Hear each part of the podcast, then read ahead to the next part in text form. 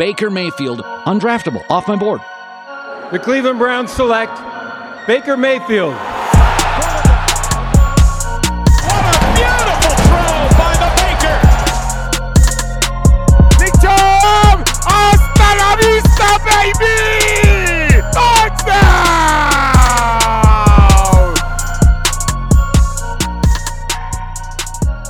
Hi, welcome in, Browns fans. It's the OBR Film Breakdown. I'm your host, Jake Burns. We have a fun weekend content edition for you here uh, coming up. Before we get to that, I want to real quick remind you if you have not seen on my social feed or the OBR, Andrew Berry was on the Athletic Football Show with Robert Mays. He did a uh, quick 15 minute interview. He's a busy guy and uh, gave some things away. He's a really good GM in terms of being able to not say much at all while talking, which is a unique talent.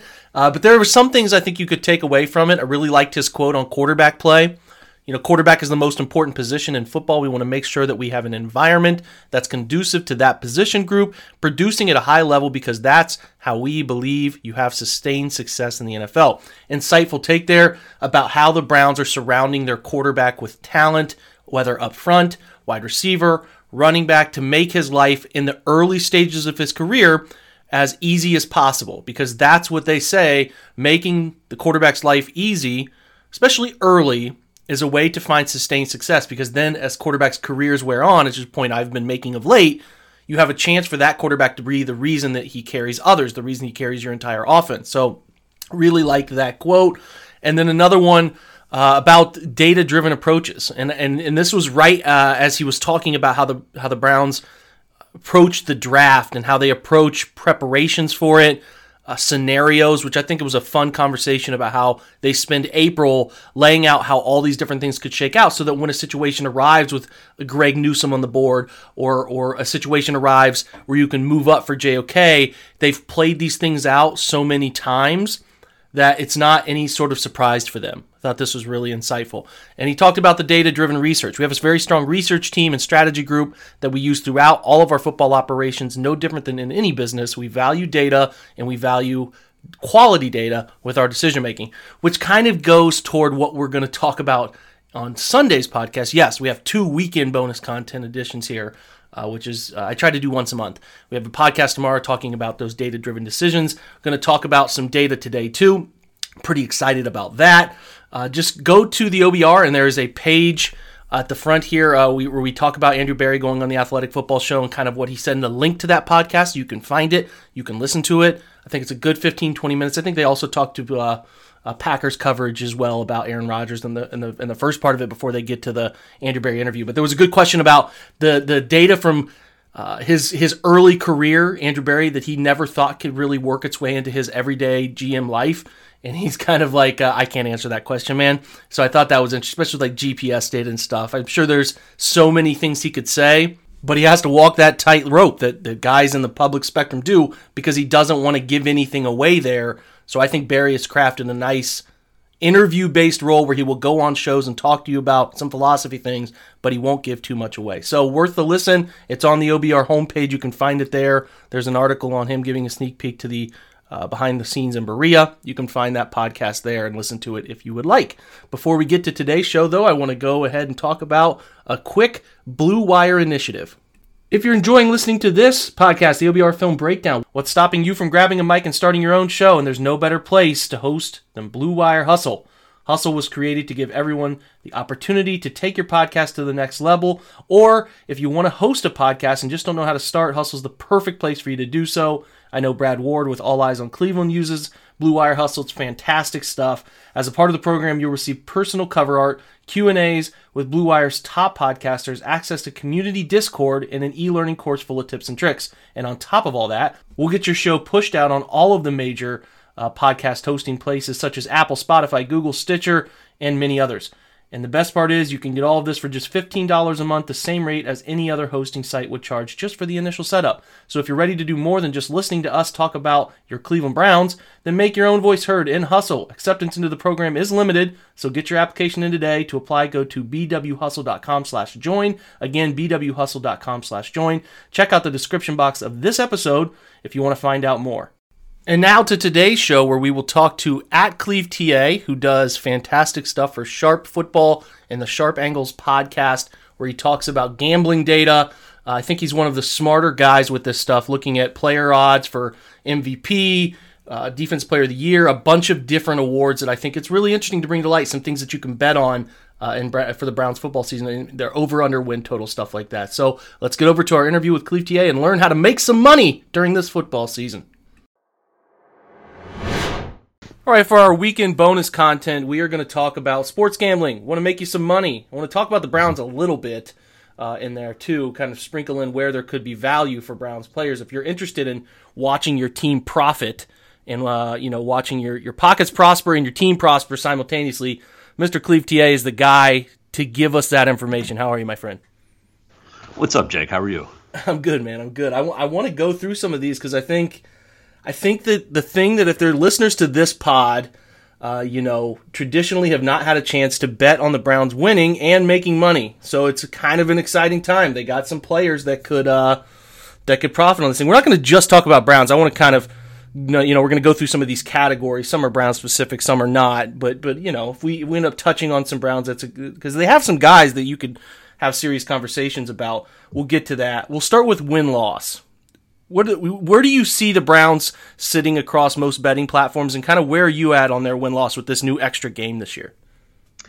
Yeah, so if you look around, um, they're, they're about ten and a half, I think, in most places. Then it, it all depends on um, you know, the, the amount of juice you want to lay uh, for the over mainly. So, you know, like on DraftKings, I think they're plus 105 um, over 10 and a half, which means, I guess, in layman's term, for anyone out there who's not really a, um, you know, sports betting expert here, um, it's the amount of money you have to lay out in order to win $100. So if it's plus 105, that means um, you bet 100, you get 105 back. Um, if it's minus, you know, 110 or 120 or something like that, that means you have to bet 120 or 110 to win 100. So that's kind of how the odds work there. But um, so in general, the Browns are about 10 and a half, but depending on the on the sports book you use, they're either you know just barely a plus, you know, 105 or 100, or they're like a minus, you know, 110 or 120 in that ballpark. Um, you know, I, I would lean slightly to the over, but I, I think it's to the point with the Browns, and you know we've seen it. They're getting a lot of national love. Um, you know, obviously locally we were really excited, really hyped up about what happened last year and the prospects this year, but you know a lot of national pundits are picking the Browns to uh, to be contenders for the Super Bowl as well. So you see that factored in into uh, some of these prices uh, in the uh, in the betting markets. And so you know I wouldn't sit here and say that there's a ton of value in betting the over in the Browns win total. I mean I think the number is just about right.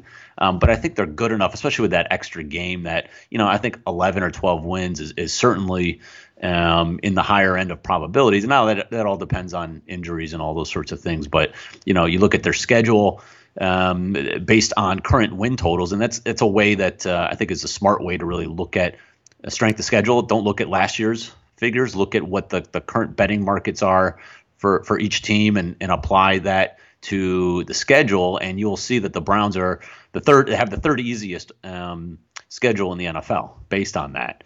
Um, they have a pretty good we call a net rest advantage, uh, like 11th in the NFL, meaning they have more rest versus their opponents in aggregate for the season. So if if the opponent's coming off a, a, Monday night game and you're playing, you know, off of a Sunday game, you know, you get a you get a one day rest advantage. You need you do that kind of throughout the entire season, and the Browns are actually at a positive four, so that's positive for them. They they have uh, bottom fifth. Uh, or they're bottom five in terms of uh, most travel miles. So they they don't have a lot of uh, uh, travel that they have to deal with. They don't have a lot of um, you know uh, tough I guess tough road trips. They have they're one of the only teams that has three straight uh, home games during the season, week six through eight. So they have a lot of things going for them. The schedule shouldn't be too difficult. Um, they play two probably the two worst teams in the NFL in Houston and Detroit. Uh, so they've got a lot of things I think that are going from the going for them from a scheduling standpoint. We know that the talent is there. They get OBJ back. Their entire offense is back, uh, as we know. Um, great offensive line. Uh, defensively, obviously, there's going to be a bunch of new starters, but I think from a talent perspective, they're they're up there um, in terms of just at least the top half of the NFL. So I think it all kind of you, you mix that all together, and I think 11 or 12 win season is um, certainly in the works. And with that extra game, I think that the 10 and a half, you know, I would lean over if I had to, but it's not a strong play for me. Talk about two, and, and and you might have kind of brought this up a little bit, but people look at schedules year to year. They talk about those one score games, teams that have good fortune in those one score games, and, and Cleveland's a team that is on that list, but that's misleading, right? Can you can you explain to listeners a little bit of why that's misleading for Cleveland? Yeah, so uh, you know what you're talking about is it, you know people have looked at um, you know the kind of the regression stats. So uh, you know the NFL is is really made for most teams to go eight and eight, right? There's some outliers, obviously yeah. the really good ones and the really bad ones, but in general, you know a big chunk of the NFL should be right around 500, and you know it's it's you know whether it be fumble luck or turnover margin or um, those sorts of things, it kind of lends itself into um, how do you do in one score games? Because in reality, um, you really shouldn't be you should really shouldn't excel or be really bad at close games. Like it's it's it's kind of uh, one of those things where you know in general most teams should be right around 500 and. Uh, the Browns last year were uh, seven and two in one score games, and so a lot of people will look at that and say, "All right, that's a reason why they should t- take a step back next year. That they're not going to get that kind of fortunate again um, to win all those close games." But when you look a little deeper, and we know this as Browns fans, we watched all those games. You know, there's a, there's a couple of cases where they allow teams to score kind of really late um, in you know while they're playing prevent um, to turn those um, you know maybe a double digit score uh, double digit game or double digit margin margin into a one score margin. Um, they actually led the NFL. It happened three times last year where they allowed the opponent to score a touchdown or a field goal um, with under a minute left to make a double digit margin a single single score margin. Um, so you know, and it's like one of those things where, you know, if we consider this kind of a quote unquote luck um, regression stat, that really doesn't tell the story. I mean, uh, especially in the cases, you know, for example, the Titans game or the Eagles game. Those are two examples where you know they they controlled the, that entire game, and for, in both cases, but then you know they allowed the Titans to score a, kind of a meaningless touchdown with a few seconds left. Same with the Eagles. That really didn't, uh, you know, they really weren't threatened to, to, to lose those games. And so, you know, you kind of throw those out, and it's not really a seven and two kind of a record in one score games. It's it's closer to 500. So, and that doesn't even include the the Nick Chubb, you know, kneeling at the one yard line against Houston. Yeah. I mean, in any other situation, uh, he scores that touchdown, and instead of uh, you know a, a three win, a three point uh, close win, it's actually a you know a 10 point win. So, you know, you just kind of have to uh, dig a little bit deeper with some of these things, and and so um, you know, I think that's a little bit of a um, a misleading indicator, and that also you know also the uh, the point differential issue. You know, they had a negative 11 point differential, and it's the only team in the NFL last year with uh, over nine wins to uh, have a negative point differential, and that's another reason why you know people say that that you know what they did last year was a little bit misleading because they they were outscored. You know, they got blown out when they lost, and they won a lot of close games. But again, if you take away some of those last second kind of meaningless scores and, and you add in a Nick Chubb touchdown, and uh, you know, with a minute left when he's running free and those sorts of things, then they really were a positive, um, you know, point differential team. So I think some of those things take, get taken um, out of context, and you just really have to dig and you know dig deep uh, with some of this stuff to see kind of what the true true numbers are. And I think with the Browns, it's a little bit misleading. We're driven by the search for better, but when it comes to hiring, the best way to search for a candidate isn't to search at all. Don't search. Match with Indeed. Indeed is your matching and hiring platform with over 350 million global monthly visitors, according to Indeed data and a matching engine that helps you find quality candidates fast. Ditch the busy work. Use Indeed for scheduling, screening, and messaging so you can connect with candidates faster. Leveraging over 140 million qualifications and preferences every day, Indeed's matching engine is constantly learning from your preferences, so the more you use Indeed, the better it gets. Join more than 3.5 million businesses worldwide that use Indeed to hire great talent fast. And listeners of this show will get a $75 sponsored job credit to get your jobs more visibility at Indeed.com slash BlueWire. Just go to Indeed.com slash BlueWire right now and support our show by saying that you heard about Indeed on this podcast. That's Indeed.com slash Blue Wire. Terms and conditions apply. Need to hire? You need Indeed. That's great. I mean, you know, th- that's the context we need. I think people need to understand that uh, because it, it gets brought up. It gets brought up, and, and, and I understand it. It's it's folks trying to find those trends, trying to find those patterns, those regressions, but you have to be careful with Cleveland. That's the insight I was hoping you had. You provided. Let's talk Coach of the Year award. It's usually a narrative award. Seems to go to guys in their first year of a role or, uh, you know, in a bounce back second year. It's tough sledding. I know Stefanski was up there. I've seen some graphics that he's up there, but hard for him to win this award unless the Browns win. He's got. They got to win a lot of games, right? Yeah. So I've done some analysis. Um, so for the uh, Sharp Football uh, site uh, last year. I talked about uh, Coach of the Year. I posted on Twitter as well. Um, and actually, last uh, off season, I listed four or five guys that really fit fit this narrative, you know, fit the uh, filters, and, and Stefanski was right up there. Um, so it made a lot of sense. So, you know, when you look historically, the last 13 winners of Coach of the Year have all won 10 plus games. Okay, so you obviously have to win double digit games, whether you make the playoffs or not. You've got to at least be in contention. Um, the average uh, preseason win total for those teams was 7.3. Um, so none of them, by the way, had a win total going into the season of 10 or more. So you're not looking for, you know, the coach that wins the most games. That's not who wins coach of the year usually. It's who makes the biggest leap, who comes kind of uh, either from out of nowhere or, you know, takes a team that wasn't very good last year and improves them enough to, to either make the playoffs or, or come really close. Um, so the so nobody had a had a win total of at least um, ten wins, and on average, the prior year uh, that team went six and ten, um, and the average win improvement was six point two wins. So you're talking about teams that are kind of in that um, you know six to nine um, win kind of uh, win total expectation um, that ends up winning double digits. Um, six of the last 13 winners, just like Stefanski, were first year head coaches. So again, narrative based. So it's you know who takes a bad team and turns them into at least a double digit win team is really who's going to win this award. So you know Stefanski really isn't doesn't fit that. Obviously, going back to back, I don't even know if that's happened where a, coach of the year has gone back to back. Um, the Browns already have high expectations. They won 11 games last year. They have a win total. It's 10 and a half. Doesn't fit at all, really. Um, so some guys that maybe do fit that narrative. Brandon Staley is like the bullseye, right? So he's a yeah. he's a guy that we know well here in Northeast Ohio, and he's going to a very talented um, team in, in the Chargers and uh, Justin Herbert, uh, obviously a, a, really good young quarterback.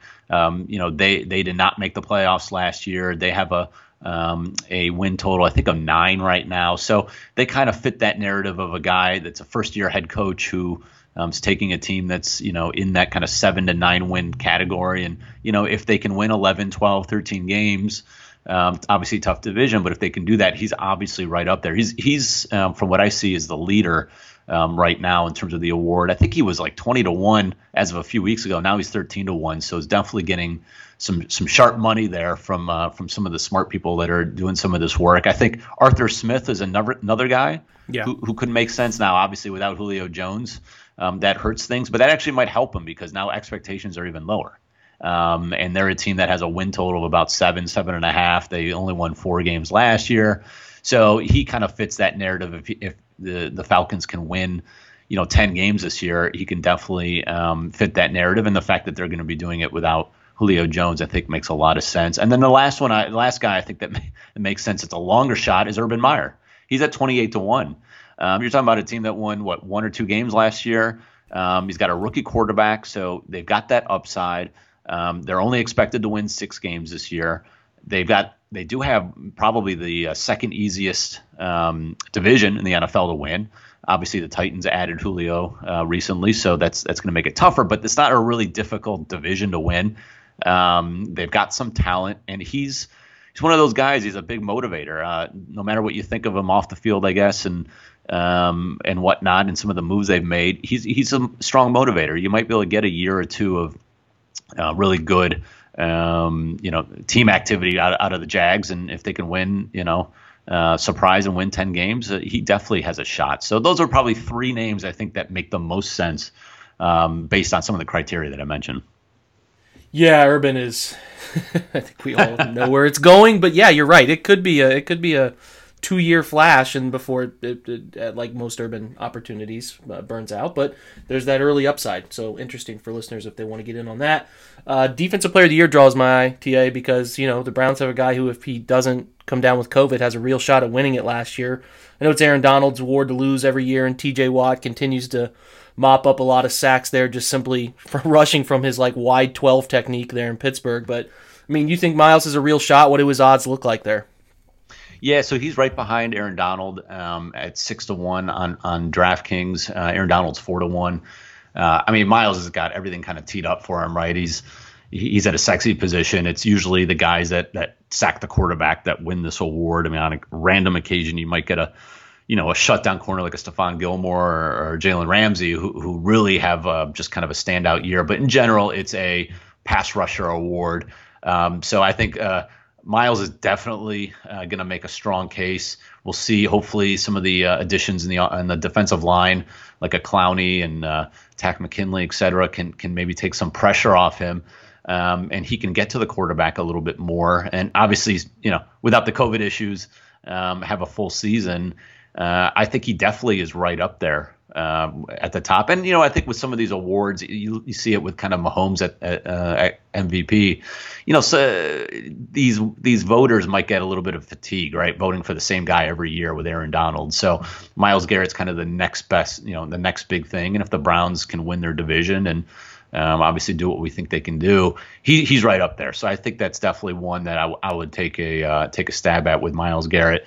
Um, just looking at the list, just for for um, for interested parties. I mean, I think uh, Chase Young really, uh, you know, caught my eye just because I'm an Ohio State grad. You know, um, he had a great year last year, and I think that um, he definitely has a chance to uh, to really step up and have a monster season. I mean, he's at 16 to one. He's uh, now the sixth highest um, uh, guy on the board. So th- those are probably outside of Myles Garrett. I think Chase Young really uh, is a guy who's ready to take that leap um, to the to the kind of the next level. So um, that's a couple that uh, I think are standing out. But I think Myles clearly is right at the top, along with uh, with with Aaron Donald. Well, then you got the other factory brothers, the Bosa boys that could that could obviously take those leaps to Ohio State. Just ridiculous defensive end talent. They've got three of the top six. and then you know, like Jack Sawyer's coming through, and they think the Zach Harrison kid's going to be really good uh, as he kind of steps into his own. It's it's just ridiculous. Um, yeah, well, you mentioned MVP. I know, I know. The the only play it's typically a quarterback award. The only play is Baker, but the but it's kind of like where are the odds on Baker? Is he worth throwing a couple bucks on, or is it like you could you could invest your money a little better in some other places with that one? Yeah, and so I'll, I'll give some uh, background as well, just similar to the Coach of the Year, because it's it's a very, like you said, quarterback heavy award. Thirteen of the last fourteen award winners have been quarterbacks. Adrian Peterson snuck snuck in there a handful of years ago, but eight straight winners have been quarterbacks. So you, you kind of narrow your your field uh, right there. Uh, none were on a team with less than 11 wins for that season. So obviously, you got to be a playoff team. Um, the average preseason win total, interestingly, um, of those um, 13 quarterbacks uh, has been at least 10. So again, a team with high expectations um, that has a shot to, to win double digits and uh, make the playoffs.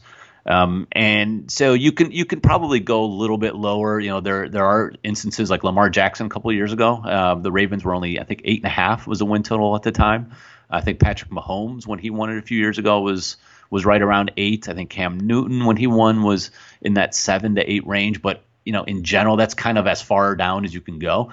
Uh, so for me, I think Baker at 33 to 1, his odds have dropped. I think he was at 40 to 1 a handful of weeks ago. You know, he's he's obviously fits all those criteria, right?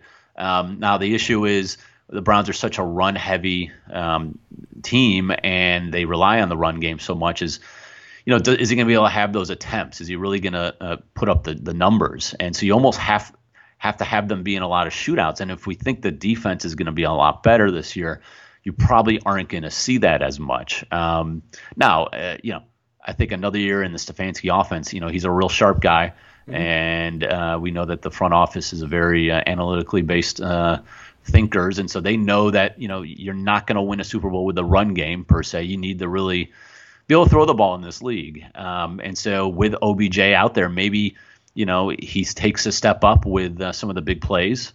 Um, you know, we didn't have that big play potential really uh, for most of last year. So, you know, you get OBJ in there, and maybe that um, you know increases his touchdown total and his uh, yardage total. Uh, maybe he's a little more aggressive down there. So, um, I think he can he can prop up some of his numbers as well. And if the Browns are a 13, you know, if they do get the 13, 14 win type of season, you know, he's going to be right in there in the top three or four, to be honest, um, because they're not going to win just because of the run game. They're going to win because of Baker Mayfield. So um, I don't think that's a bad. I think of all the, you know, after you get through the uh, kind of the elite elite guys at the top, the Mahomes and Rodgers and Brady's of the world, it's you know Baker's really kind of the class of that. I think kind of second level, in my opinion. Um, if you want one other long shot, again, this is this is purely an upside guy um, who kind of checks a lot of the boxes from a team perspective, um, is Tua Tagovailoa uh, from the Dolphins, uh, and he's at sixty to one. Now, again, you're taking a major leap, and I, a lot of people took that leap with Lamar Jackson two years ago, and they got rewarded. Um, some people thought that Josh Allen last year um, was a was a sneaky surprise guy. So this is kind of the for me Tua would kind of fit that. I mean Miami I think has done a really good job of adding offensive weapons all over the the, the wide receiver core with Will Fuller um, and Jaylen Waddle. Um, I think they've got um, a really smart offensive, really smart staff in general um, in front office. And look, Tua is very talented. He had a really rough year last year, but he came in, um, you know, after that obviously the the hip injury uh, at Alabama um, and struggled, but you know with one full off season under his belt now, you know maybe he can take that next step. And if the Dolphins um, can win, you know 11, 12 games, which is very possible, I think they've got a good team you know, he's a guy that kind of fits a lot of those, um, checks a lot of those boxes that is really way down there in terms of the list of uh, of guys that are in odds. So if you want a long shot, that's one who I would pick. But I think Baker at 33 to one is still still good. I wouldn't. I mean, once you start getting in the 20s, I think that's kind of a little bit uh, of a stretch. But I think at 33 to one, um, Baker definitely fits um, a lot of the criteria, and I think he can. Uh, he's got a shot to get up there, so uh, he's definitely worth a shot. I think if uh, if Browns fans are interested. Yeah, it's a, it's definitely a style of play thing, and uh, it would have to be he won't put up yardage numbers like a lot of a lot of people will. So it'd be an efficiency thing, right? It'd have to be something wild like 38, 39, 40 touchdowns. He, he throws a lot of red zone touchdowns. Maybe keeps the interceptions down around four, three. That's I, just the only way it can make sense for me. They got to yeah. win a lot of games, and he's got to be ridiculously efficient, kind of the way Kirk Cousins was uh, not this past year, but the year before, 2019 season. So it'd have to be better than that. Just just from right. an efficiency standpoint, they'd have to win 13, 14 games, and then it still probably wouldn't be enough. But if he does take this crazy step, which is in the realm of possible outcomes here, he could take a real step, and they could put a lot more on his shoulders, and and uh, we could listen to this pod at the end of this season and laugh about it. So. um well, we won't talk offensive rookie of the year. I mean, Anthony Schwartz is going to get some chances, but not enough. Uh, I am interested in defensive rookie of the year. Another award that tends to go edge. It can be some secondary playmakers, but you know, getting sacks is easy to quantify. Um, you know, JOK and. It, it, I mean, JOK seems like a, an interesting little like Jeremy Chinn type of pick there. You know what I mean? Yeah. So um, you know, historically, it's it's kind of crazy. In the last 25 years, 22 of the winners of Defensive Rookie of the Year have been first round picks, which really shocked me. Wow. I did not realize it was that heavily tilted to first rounders. Um, only three, obviously, non first round picks. They were all linebackers. So that does, you know, that does give JOK a little bit of a of a shot here, and and a couple of those have hit in the last handful of years.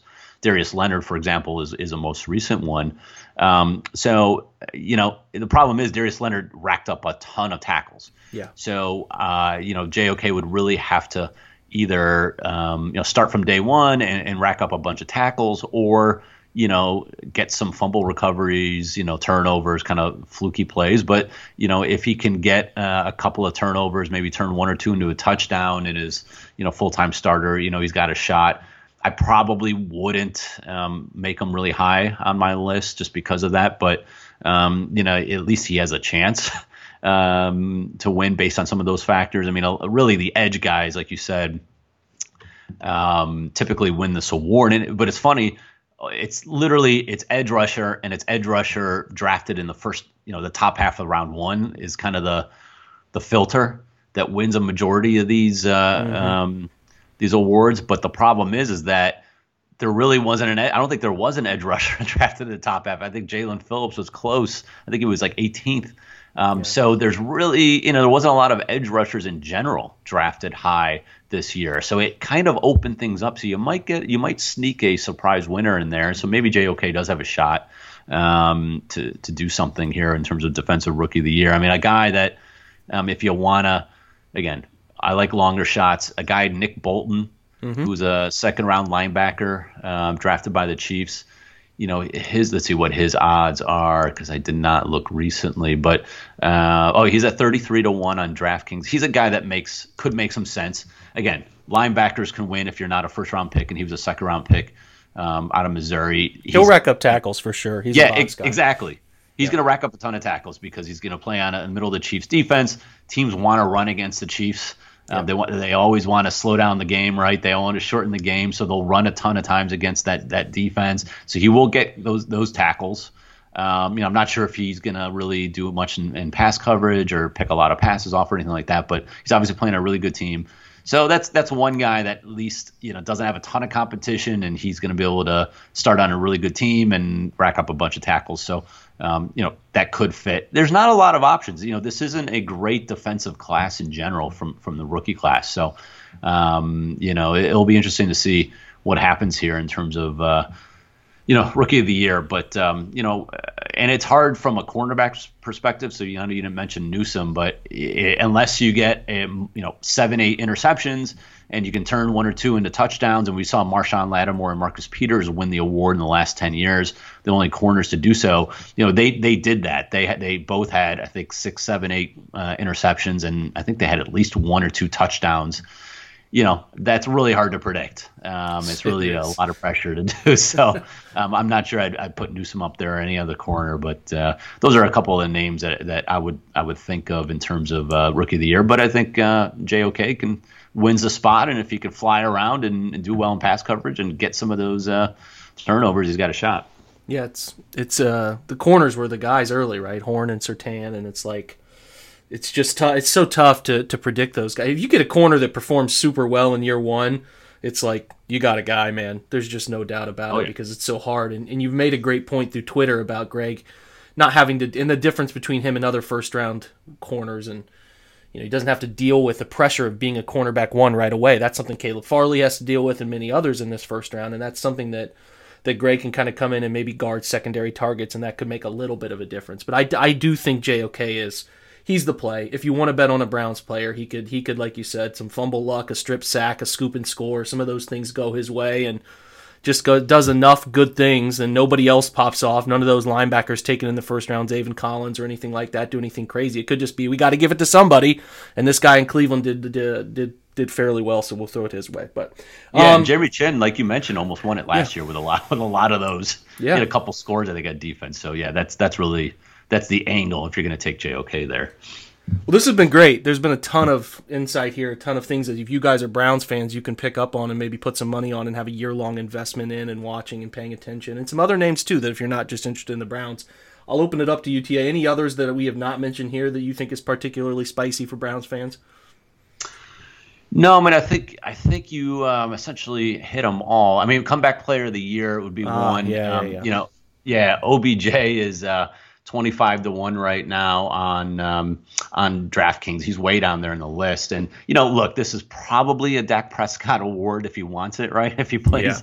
You know, halfway well. But, you know, that remains to be seen how well he can play. But if OBJ has another, I mean, he's got to have an OBJ type season, right? He's yeah. got to catch, you know, 70, 80 balls and, you know, 13, 1400 yards and double digit touchdowns. That definitely vaults him near the top. So, um, that's a fun one, right? It's always fun rooting for these flashy wide receivers to put up big numbers. And so, again, uh, it's from a long shot perspective, he's a guy that clearly has the name recognition yeah. um, and the brand, you know, the brand name and the and the, the, the power there. So that that will help from a narrative perspective. Obviously, on a good team, and if he puts up the big numbers, you know, he definitely is going to be up there um, to, for comeback player of the year. So that that would be the other one from a Browns perspective that I think. Um, I think makes some sense um, from from a comeback player of the year perspective. He will he will definitely get enough media coverage one one way or the other. He'll get enough of that. Check out TA stuff on Sharp Analysis, man. Get smarter about football and and uh, it's not just betting stuff, man. It's it's understanding trends within play calling, trends within alignments, personnel groups. That stuff that's really great. And you know you're looking to become a fully comprehensive fan of understanding tape and uh, the nuances of what players are doing on the field, you got to know the data that's driving those decisions. So that's why he's a great follow, and I appreciate you taking time for us, man. Jake, I appreciate it. And that is a wrap for today's episode. A thank you to TA for coming on the pod, talking gambling odds with us. I think that can make a Brown season interesting and more fun if you put a little money on some of those guys. Maybe JOK, maybe Myles gives you a nice little rooting interest. And I think that 10 and a half line there is interesting. So I would also be remiss if I did not mention the Wyatt Teller piece that we have up on the OBR analytics site again. He is uh, an interesting prospect for a contract extension, and our Cody Sweck lays it out beautifully for you to see his value and what a possible contract could look like. We will be back tomorrow to talk about more data. Had a conversation on Twitter Thursday, so I wanted to bring on some guys talking about early down passing and where the Browns hope to get to and what the NFL looks like with that maybe in future years. So uh, we know we enjoy uh, you guys checking things out. The listens are still great even in these tough months. So I appreciate you guys joining and, and listening. Thank you to our guests this week. We had guests from Baltimore, Cincinnati, Pittsburgh. So if you want to learn about those teams going into 2021, the division rivals, check it out. Tons of great info. Long podcast looking at where the teams are, the position by position analysis, expectations, all of it. Uh, really enjoyed those. So thanks to those guys again for joining. Thanks again to Clev TA for joining today and to you guys for listening. And uh, check us out tomorrow for a Sunday bonus edition as well. Thanks again, guys. Have a great weekend and go Browns.